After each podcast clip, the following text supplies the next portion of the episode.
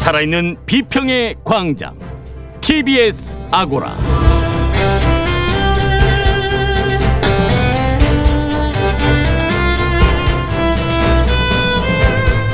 안녕하세요. TBS 아고라 송현주입니다. 오늘 미디어 브리핑과 첫 번째 광장에서는 박원순 서울시장의 실종과 죽음, 그 과정에서 드러난 우리 언론 보도의 민낯에 대해 이야기 나눠보겠습니다.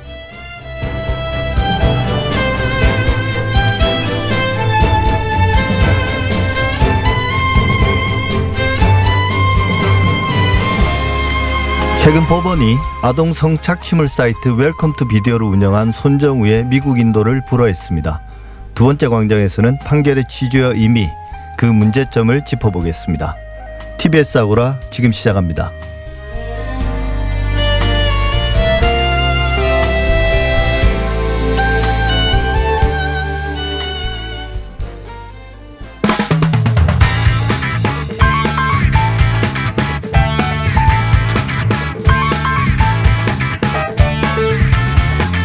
오늘 미디어 비핑 시간이 있는 날인데요. 첫 번째 광장과 합쳐서 진행하겠습니다. 모두 알고 계시겠지만 안타깝게도 어제 오전 0시쯤 실종 신고 7시간 만에 박원순 시장이 숨진 채 발견됐습니다.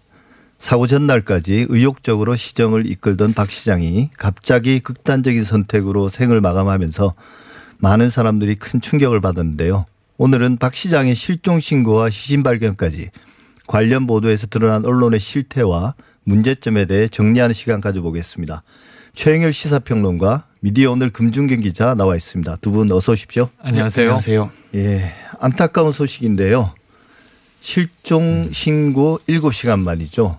굉장히 긴박했던 시간이었습니다. 네, 맞습니다. 깜짝 놀랐습니다. 목요일 저녁에 갑자기 속보가 나왔죠. 예. 박원순 서울시장이 실종됐다. 5시 17분에 이제 따님이 신고한 것으로 확인이 됐고요. 그리고 이제 대대적인 수색이 있었는데 많은 분들이 별일이 없기를 빨리 예. 건강한 모습으로 돌아오시기를 이렇게 기원을 했는데 안타깝게 자정이 넘은 시간에 어, 사망한 상태로 발견이 된 거고요. 그 이후로 이제 아시다시피 이제 어제 금요일 하루 종일 이제 굉장히 시끄러웠죠. 어, 정오부터 예, 이제 조문이 시작이 됐습니다. 예. 저도 오후에 이제 다녀왔는데 그리고 나서 지금 이제 오늘 장례 이틀째예요. 어, 이런 상황에서 이 문제는 실종 상태 아직 사망이 확인되지 않은 상황부터 온갖 이제 매체들이 수많은 기사를 쏟아냈는데 그렇죠. 오히려 기사를 보신 시민들은 훨씬 더 혼란스러우셨을 거예요. 이게 지금 무슨 일이고 어떻게 돌아가며 왜 이런 상황이 되는 건지 앞뒤를 뭐 이 알 수 없는 상태에서 선정적이고 극단적인 기사들이 네. 너무나 많이 쏟아졌다. 그래서 어제 이제 유언 유서가 이제 발표가 됐는데 지금 상주 역할을 이제 박홍근 의원이 뭐 박원순 개로 분류 분류가 되는 예. 박홍근 예. 의원이 이 지금 가족들은 다 아프시고 뭐 아들 박주신 씨는 오늘 이제 미국에서 도착합니다. 이런 상황이다 보니까 어좀 억측과 이 가짜 뉴스들을 자제해 달라고 간곡하게 호소하기도 했습니다. 예, 금중현 기자. 근데 네.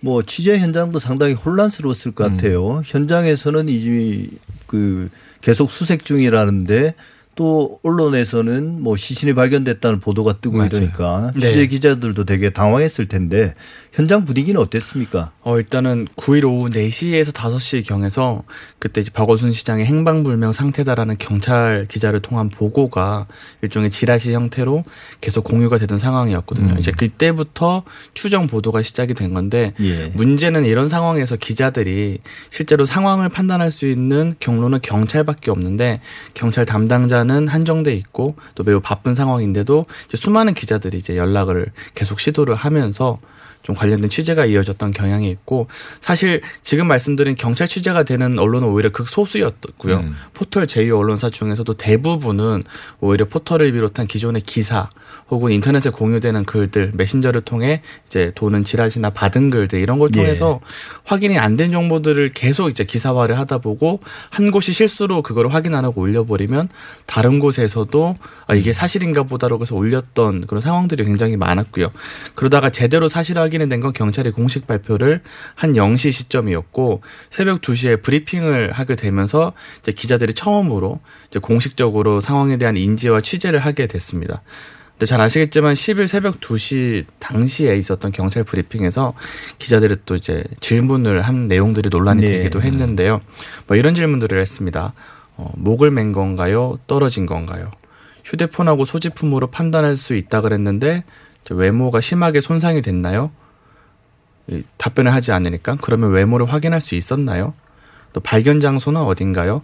성곽 높이는 어떻게 되나요? 대략적으로 3미터 이상인가요? 라는 식의 질문을 하는 모습이 이제 생중계를 예. 통해서 이제 여과 없이 방송이 되다 보니까 이제 많은 비판을 받기도 했는데요. 민주언론 시민연합 같은 경우에는 논평을 내고 상식 이하의 취재 태도라고 비판을 했고 이제 이 내용들이 사실 이제 취재에 관련된 준칙들을 지키지 않는 내용들이거든요. 예. 현장 기자들을 저희가 좀 소통을 해 보니까 기자들 입장에서는 아니 우리는 육하 원칙에 대해서 파악이 돼야 되고 그래야 보고를 하고 기사를 쓰는데 참고할 수 있다는 입장인데 자신들의 질문하는 모습들도 요즘은 공개가 된다는 거. 음. 이 점을 좀 간과한 좀 잘못된 보도 행태였던 것 같습니다. 예, 사실 저는 그런 질문들이 되게 좀 경악스러웠는데요. 네. 뭐 누군가 스스로 이제 극단적인 음. 선택을 했을 때 보도 준칙이 있고 네. 사실 이게 이제 제 기억으로는 과거에 배우 최진심 네, 씨가 맞습니다. 음. 어 그때부터 문제 제기가 된 거거든요. 당시에 지금 구체적인 장소와 뭐 방법, 시신의 상태까지 이렇게 네. 일일이 상세하게 이제 묘사를 해서 이 뭐 고인은 물론이고 고인을 사랑했던 전 국민들 유족들에게 큰 충격을 줘가지고 음. 이제 이게 사실 모방 가능성 문제보다는 이 죽음 자체가 아름다울 수는 없지 않습니까? 그렇죠. 어, 그리고 그 자체로 이제 고인에게 대한 모욕이 되는 거고, 어, 다른 분들에도 큰 상처를 주는데 이게 보도할 수도 없는 내용임에도 그런 질문을 던지는 음. 이유는 뭔가요? 일단은 기자들 입장에서는 이제 보도 준칙 같은 건 지켜야 한다고 인지하는 언론사들은 요즘은 적지 않습니다. 하지만 그건 기사 결과물에 대한 얘기고 예. 취재 과정에서는 어떻게든 타사보다 더 많은 정보를 또 신속하게 알아내서 데스크에 보고하고 그러니까 실제 보도 여부와 무관하게 예. 최대한 자세하게 알아와라라는 게 지금 언론의 취재 교육 방식이었거든요. 예. 근데 이게 지금 같은 시대에 또 부적절한 방식이라는 지적이 나옴에도 이런 관행들이 바뀌지가 않다가 지금 이런 문제로 인해서 계속 화두가 되는 것 같습니다. 예. 그 처음에 이제 그런 질문들이 나왔을 때, 네. 뭐 기자가 아니라 유튜버들이 던진 질문이다, 뭐 이런 이야기도 나왔고, 네. 또 실제 이제 그 보수 유튜 유튜버들이 음. 좀 상식 이하의 그런 음. 활동들을 하지 않았습니까 이번에? 맞습니다. 특히 가장 충격적이었던 음. 거는 어제 가로세로 연구소에서 이제 유튜브 라이브 생중계를 통해서 예. 박원순 사망 장소 모습이라는 제목으로 인터넷 유튜브 라이브 생중계를 했습니다. 이때 만 명이 넘는 접속자가 몰렸는데 그냥 그 인근 사고 지점 인근에 계속 돌아다니면서 이제 조롱하고 고인을 조롱하고 좀 상황에 대해서 막 설명하는 식의 콘텐츠인데 음. 이게 기존의 언론사 보도가 문제라고는 하지만 이런 정도까지는 사실 접근을 하지 않잖아요. 예. 근데 이제 가로세로 연구소 같은 경우는 기존에도 계속 좀 극단적인 주장을 해오고 이제 고인에 대한 이제 조롱하는 모습들을 보여왔지만 이런 콘텐츠는 어 좀 기존의 콘텐츠보다 훨씬 선을 넘었다는 생각이 들고 사실 가로 세로 연구소 콘텐츠가 지금 유튜브에서 대부분의 수익 창출이 중단되는 상황이거든요. 음. 그러니까 광고 광고로 인한 수익이 중단된 상황인데 그래서 대안으로 일종의 라이브 중계를 통해서 실시간 후원을 받아서 예. 운영해서 큰 돈을 벌고 있는 걸로 계속 파악이 되거든요. 음. 그래서 어쩌면 이제 극단적인 주장을 하는 분들, 이거 지지하는 분들, 혹은 박원순 시장을 싫어했던 분들을 최대한 끌어모아서 좀 주목을 받아서 좀 수익을 내려는 그런 일종의 비즈니스 일환으로 접근하는 거 아닌가. 그래서 저는 그런 대목을 보면서 예. 지금 이제 뭐 유튜브는 이 언론으로 인정되지는 않잖아요. 그렇죠. 또 다른 영역 1인 미디어로 지금 예. 각광을 받고 있는데 네. 장점도 있지만 이런 어제 같은 모습에서 아주 심각한 폐해를 느끼게 되는데 이것도 처벌 기준이 필요하다. 도를 넘어서는 경우에는 이거 예. 어떻게 해야 하느냐. 물론 이제 그 자체로도 이 어제 그 장면은 이 변, 변호사들의 이야기를 들어보면 사자 명예훼손에 해당할 수 있다. 예. 이런 이야기들을 하고 있는데 이거는 이제 또 뭐 고소 고발과 이제 법적 이제 지난한 어, 재판 과정을 거쳐야 되는 거니까 이것을 그럼 준 미디어로 봐야 하는데 만 명이 본다고 하면요. 일반 웬만한 방송 프로그램보다 동시간 그렇죠. 시청자가 더 많은 겁니다. 예. 그런데 아까 말씀하신 대로 여기 또 상업적 목적이 있어요. 네. 슈퍼챗을 통해서 음. 그, 그 실시간 이 후원금들을 받아내는 방식이거든요. 그러니까 이 사실은 점점 더 선정적이 될 수밖에 없고 자극적인 이제 경쟁을 하게 되는데 물론 이제 가로세로 연구소는 그 중에서도 좀 이제 아주 유별나기도 합니다만 근데 여기에 대해서는 우리 사회에서 처벌 기준이 없다. 소수가 열광하는 컨텐츠지만 음. 다수가 눈살을 찌푸리거나 정말 이건 심각하다라고 생각을 한다면 그 특정한 사회적 기준에서 거기에 대해서는 제재를 가할 방법은 분명히 있어야 한다. 그렇지 않으면 저는 이 유튜브가 미디어 전체를 우리가 흔히 그레시안 법칙 얘기하잖아요. 예. 악화가 양화를 구축하게 되는 현상을 일으킬 거고 결국은 아까 기자들의 이제 태도 네. 이게 옳으냐 그르냐를 떠나서 왜 이렇게 됐는가를 보면 기성 미디어들도요. 결국은 뭐 다 우리가 뭐 보수 언론, 뭐 진보 언론 얘기하지만 그건 하나의 이제 성향을 지칭할 때 얘기하는 거고 내막을 들어가 보면 결국은 다 상업 미디어예요. 그럼 무슨 경쟁을 하냐면 트래픽 경쟁을 하잖아요. 누구의 기사가 더. 그래서 결국은 그런 거 왜 물어보느냐? 저는 단독 붙이려고 그러는 네. 거라고 봅니다. 결국은 하나라도 더 남들보다 얻어내서 그 단독이라는 태그를 붙임으로써 더 이제 트래픽을 끌어내려고 하는 그러니까 이게 우리 미디어가 너무 잘못 가고 있다라는 이제 좀 근본적인 문제인데 이번 기회에 그것도 한번 각성을 했으면 하는 생각이 계속 드네요. 예. 그 실종 신고부터 한 7시간에 걸친 그 혼란, 네. 오보와 뭐 이런 것들은 이제 시신이 발견되고 서울 경찰청에서 이제 공식 브리핑을 하면서 마무리가 됐습니다. 네. 근데 이제 남은 논란 점점 더 커지고 네. 있는 거 결국은 네. 왜박 시장이 그런 선택을 했느냐. 그렇죠. 이게 이제 그 뭐 실종된 상태 그 와중에 한 언론사가 어떤 그 여비서의 고소 사건, 네네. 종로 경찰서에 이제 그 접수됐다는 것까지 확인이 됐고요. 그게 이제 성추행과 관련됐다. 음. 이게 이제 보도가 되면서 관련 보도들이 또 확 쏟아졌지 않습니까? 음. 이 문제는 어떻게 정리돼야 되는 그러니까 걸까요? 우선 그것을 이제 언론 차원에서 다뤄본다면 우선 여비서라고 쓰는 것은 자제합니다. 예. 전직 비서 이렇게 쓰고 이 여성일 가능성이 높고 사실 여성이죠. 전직 여성 비서일 수 있는데 여비서라고 붙이는 경우에는 이 또한 제가 보기에는 어 저 워딩 자체가 좀 부당하다 이런 생각이 네. 들어요. 자, 이 전직 비서에 의해서 8일 고소가 있었다. 그러니까 팩트가 확인된 건 이런 거죠. 이 변호사를 대동하고 경찰서에 가서 2017년부터 이제 3년 가까운 기간 동안 여러 차례 이 박 시장으로부터 성추행을 당했다. 그리고 이제 텔레그램 메시지로도 성적 수치심을 느끼는 내용을 받았다. 이것을 증거로 함께 제출하면서 이게 뭐 사안이 중대하다 보니 이례적으로 고바 고소를 함과 동시에 이제 진술을 받았다는 거예요. 그날 밤에. 예. 그리고 이제 다음 날 9일 박 시장이 오전에 자택을 나서서 성곽길을 오르게 되는데 이두 가지 사이의 연관성에 대해서 음. 연관성이 있을 가능성이 있죠. 분명히. 전 이게 나중에 다뤄지고 잘 아주 이 좀 가능한 한 정확하게 정리될 필요가 있다고 봅니다. 근데 예. 문제는 아까 말씀하신 이 사망 여부에 대한 취재 경쟁에서 넘어가서 그렇죠. 이제 사망의 이유에 대한 추측 보도들이 나오는데 이 또한 눈을 뜨고 보기 어려운 내용들이 그렇죠. 너무 많다는 겁니다.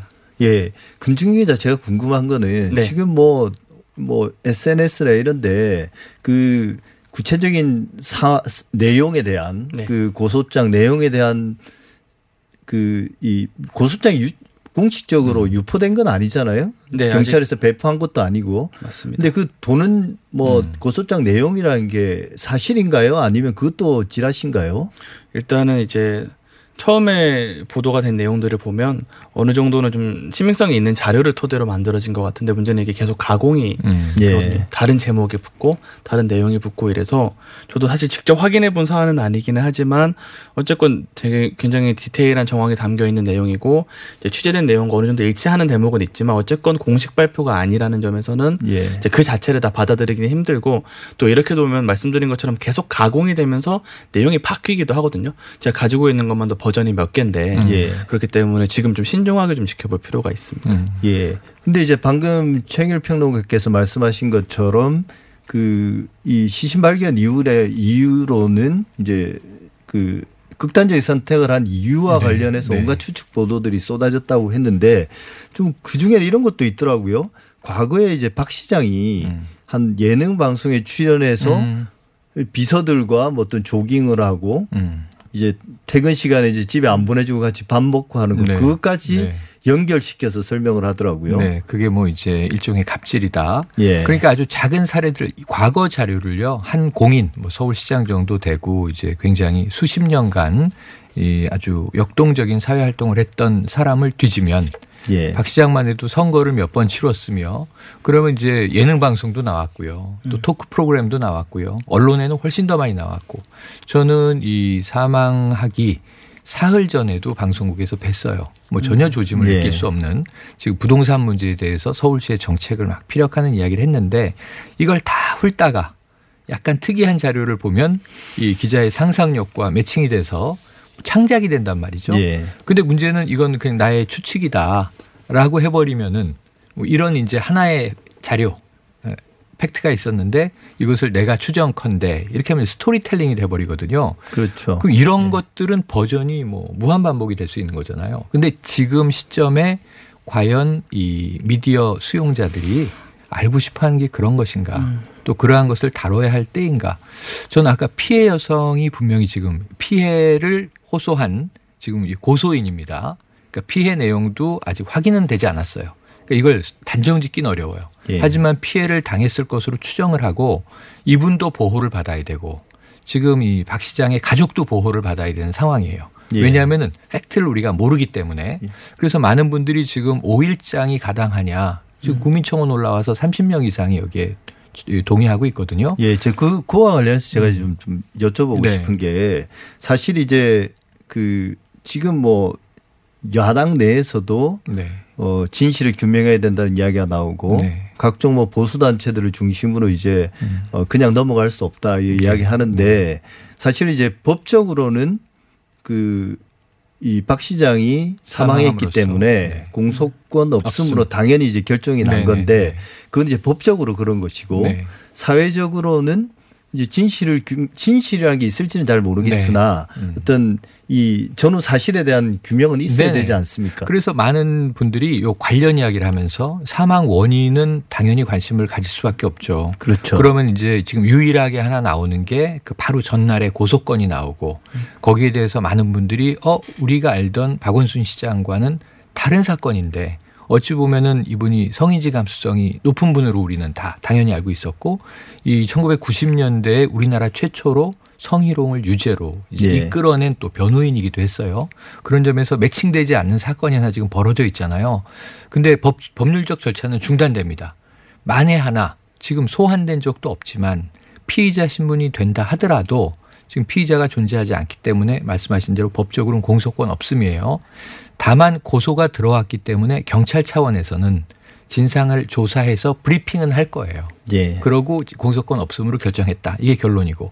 그럼 거기에 대해서 저는 언론이 시간을 가지고 한 번은 정리해야 될 사안이다. 이렇게 보는데 근데 지금 이게 시끄러울 일은 아니라고 보는 것이 지금 이 장례가 어제 시작되지 않았습니까? 예. 이게 서울시장이 맞느냐, 오일장이 맞느냐. 좀 논란이 있을 수 있고 문제 제기할 수 있다고 봅니다. 의심을 갖는 시민들도 있을 수 있으니까 입장은 다양할 수 있는데 예. 다만 법적 절차상 지금 하나도 확증된 게 없고 기소된 바도 아니고 현재 그리고 뭐 본인이 소환돼서 이걸 인정하고 뭐 부인하고 뭐 억울하다 아니다 얘기가 한 번도 나온 적이 없고 그럼 법적으로는 지금 아무런 문제가 없는 상황이에요.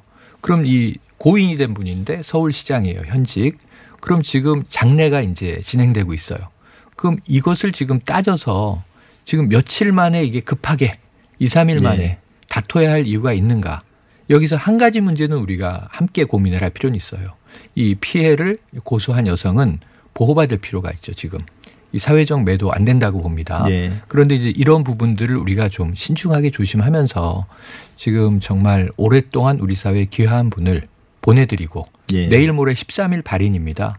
이제 경남 창녕 고향에 이제 장례를 장지가 어, 치러지게 되는데 그 이후에 저는 경찰과 언론에서 그 고소 사건에 대해서는 정리가 돼야 되겠죠. 이게 예. 의혹으로 남아서는 안 되겠죠. 예. 이렇게 그게 사회적으로 정리가 될 텐데 네. 법적으로나 사회적으로 정리가 될 텐데 사실 고인이 그동안 우리 사회에 기여한 바 어, 그런 것들을 평가하고 또 애도할 시간들이 네. 먼저 선행하고 맞습니다. 그 이후에 해도 되, 늦지 않을 일을 맞습니다. 지금 네. 이제 사실 상처받은 분들도 많고 음.